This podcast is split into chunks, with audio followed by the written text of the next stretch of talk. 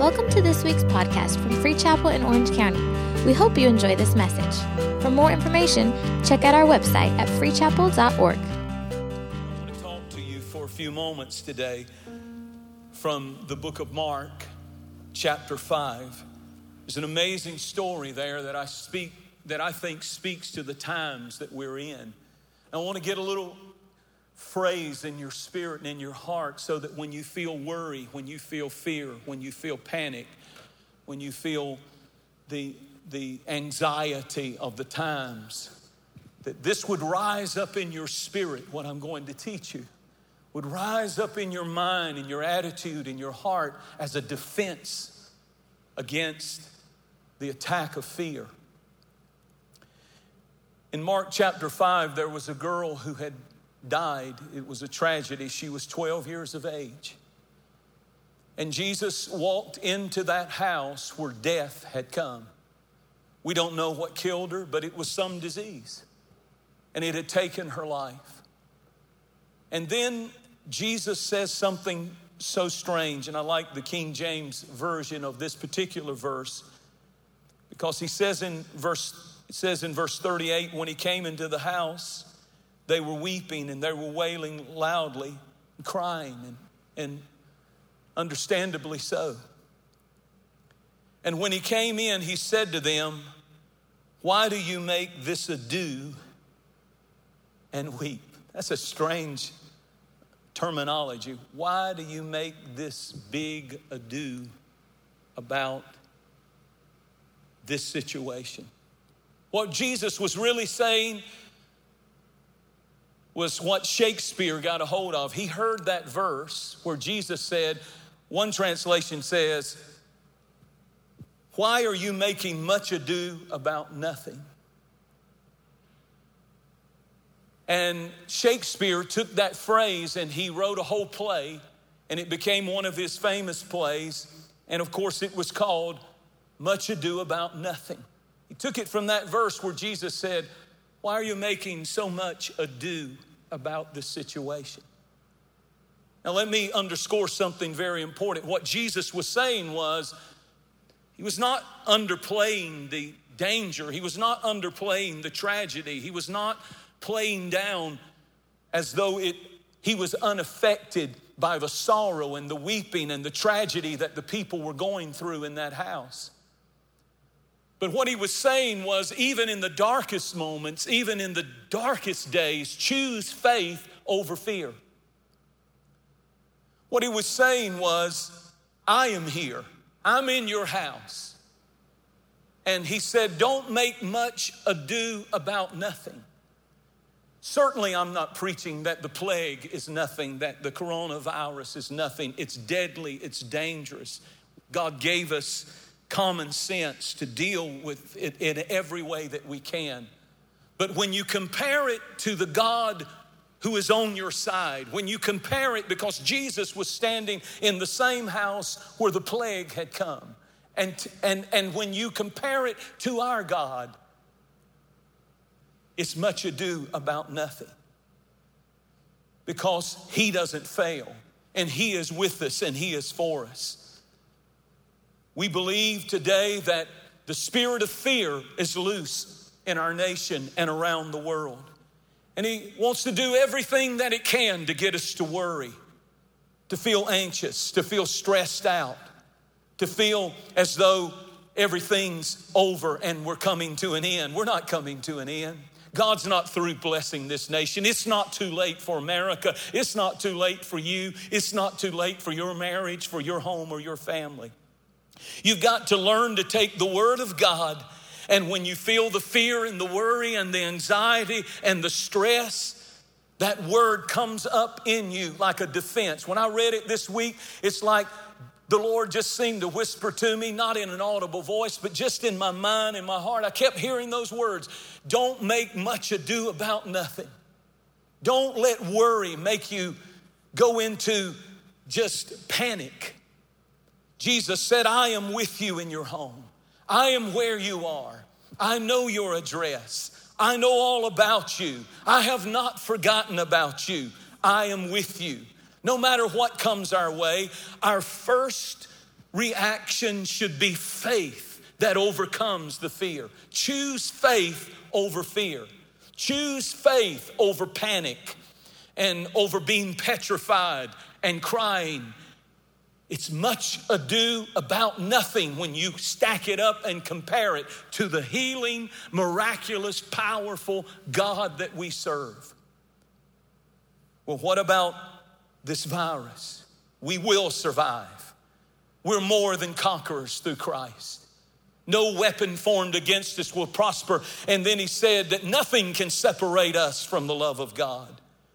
We're being dominated right now in our culture, in our, in our culture by fear.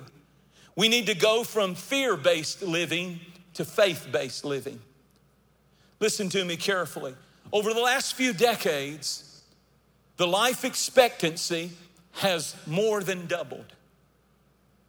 The capacity of life expectancy over the last few decades has increased tremendously. Let's not make much ado about nothing as though that everybody's going to die. We're actually living longer and healthier than any time in human history. Choose faith over fear. We have more health than any other generation. We have more long life than any other generation. We have more cures, more medicine, more technology, more science than we've ever had. And yet, many people are living in fear, even though we're living twice as long and more healthy than we ever have in human history, in our lifetime and in our generations. And yet, the generation that is more healthier than ever is more worried and more fearful. I'm not saying we shouldn't be afraid, but I I'm saying that we shouldn't make much ado about nothing when we remember that our times are in God's hands, that, that the power of life and death, He holds the keys.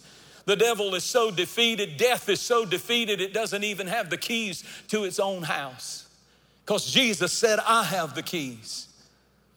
It's amazing that we're living longer and healthier than we've ever lived before. And there was a man by the name of Bob Garfield who did research on three major publications. I could name them, but I'll be kind. And these are major, major newspapers and publications in our nation. And he did story after story where they predicted that this was going to take so many lives and this you know uh, pandemic was going to happen and this thing was going to happen and this bad thing was going to happen and when it was all said and done he added up all the predictions of the of the of the articles that he put together from three newspapers and he discovered that they had predicted that 543 million Americans in our lifetime would end up seriously in, in, in a period of a, of a year and a half actually he said that 543 million if you added them all up would become seriously ill. That's amazing when you understand that there's only 350 million americans approximately much ado about nothing choose faith over fear you see every time you turn the tv on you're to have to choose faith over fear. And I want that word to come up in your spirit. Much ado about nothing. God is with me. God is for me. God is in me. God is blessing my family, keeping my family. He can be trusted. I can trust Him. Choose faith over fear. Don't let the fear flu get you. You know, the 10 spies in the book of Numbers, they caught the fear flu.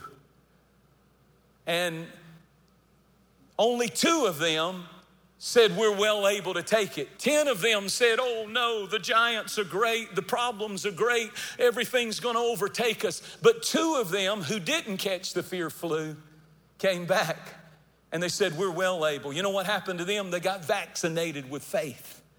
That's what needs to happen to America today. You need to get vaccinated with faith that gives you the power to choose faith over fear, faith in the Lord Jesus Christ, faith in the name above every name, faith in the power of the cross and the blood of the Lamb, faith that the blood of the Lamb on your household, on your doorpost, spiritually on your heart and your family can cause death to pass over and that God can heal by his stripes the diseases and the afflictions of man.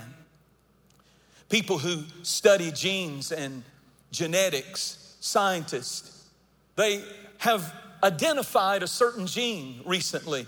It's called gene SLG684. And you know what they labeled it? It's called the worry gene. it's a medical fact. Now, I want you to listen to me carefully. And the people who have the short version of S, the gene SLG684 are prepositioned, they say, and more prone to worry than people who have the long version of this particular gene. And when I read that, I thought to myself, oh God, do I have the short version or the, you know, just, just reading that, I just immediately went to worry. And I, I remembered this text much ado about nothing. I'm with you. I'll never forsake you. I'll never leave you. I'll never abandon you. I'm telling you today that God does not want us to live in chronic fear. Fear is usually the result of increased vulnerability. And that's what we're feeling in our nation and around the world. We feel vulnerable. We don't have any way to protect ourselves, but we have the protection of Psalms 91. And if you don't even read the Bible, by the way, I was notified today that many of the rabbis and synagogues are reading the protection Psalms out of the book of Psalms over their people and they're asking them to take those Psalms. They believe that there is supernatural power in Psalms like Psalms 91. That when you speak those words, that He'll give His angels charge over you, that He'll protect you, that, that, that He will keep you, and it, you abide under the shadow of the Almighty. Read Psalms 91. When you're afraid, choose faith over fear. Read the Word of God. If you'll read the Bible, the Bible will read you. And it'll detect that fear and then it'll feed your faith. Isaiah 43 and 2 needs to be spoken over our nation today. When you pass through the water, I will be with you. When you go through the rivers, they will not overflow you. When you walk through the fire, it will not burn you. Neither shall the flame be kindled against you. And then he goes on to say later that you are precious in my sight and I love you and I will give people for your life. And the, the person that he gave for my life was Jesus Christ. He carried my sorrow. He carried my sickness. He carried my death in his body on the cross, and he did you. Don't allow faith to cause you to go into denial.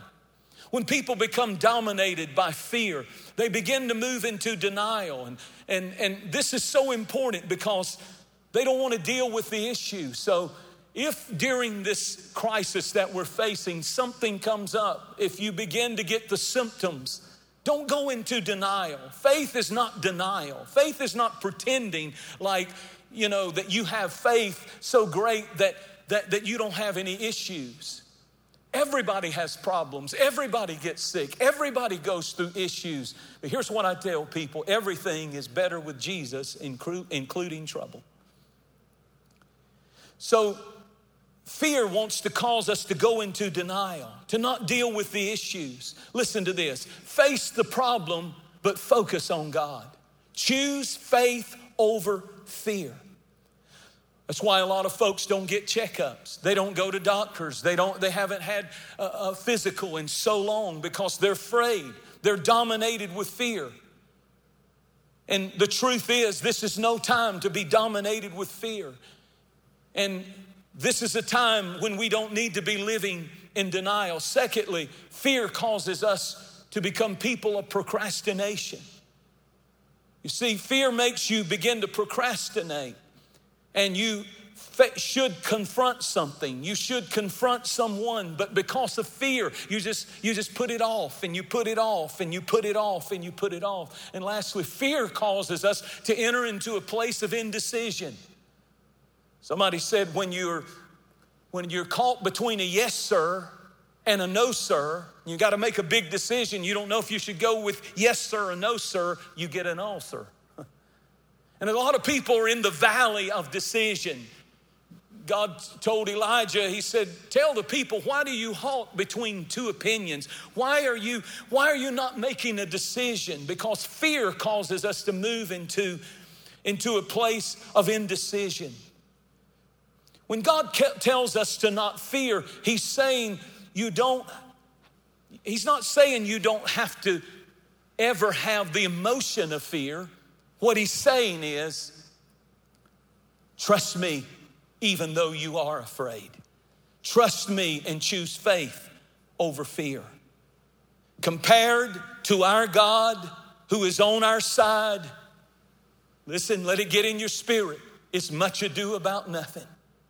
Get faith first, not fear first. Face it and fight it, God said, and I'll be with you. That's what we're doing as a nation. That's why we're not assembled today. We're facing the fact that we're dealing with a problem. We're facing the problem, but we're focusing on God. The president has called the nation to prayer and to praise. And the most often given commandment is fear not, for I am with you.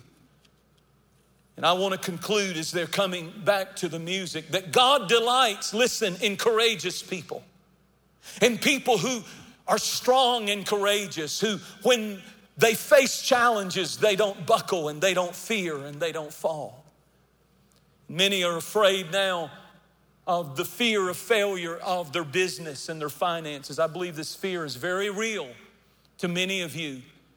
You know, in our ministry here across all of our campuses, we have decided to, this next week, to ask our employees to just all of them that can, and, and, of course, if they have any symptoms of sickness, not to come to work. But beyond that, many corporations and many people are doing this across the nation. And we decided to do it just to stay home because children are out of school and so on. And so we want families together. And we said, just do work from your computer, do work at home. But the fear of failure of business and the stock market and finances and the economy can cause people to tremble and fear and oh no. But Jesus said, I'll take care of you. It's much ado about nothing. If I feed the sparrows, I'm going to feed you. If I take care of all of nature, I'm going to take care of you. But what if this happens? What if that happens? Nathaniel Harth- Hawthorne, Hawthorne, Nathaniel Hawthorne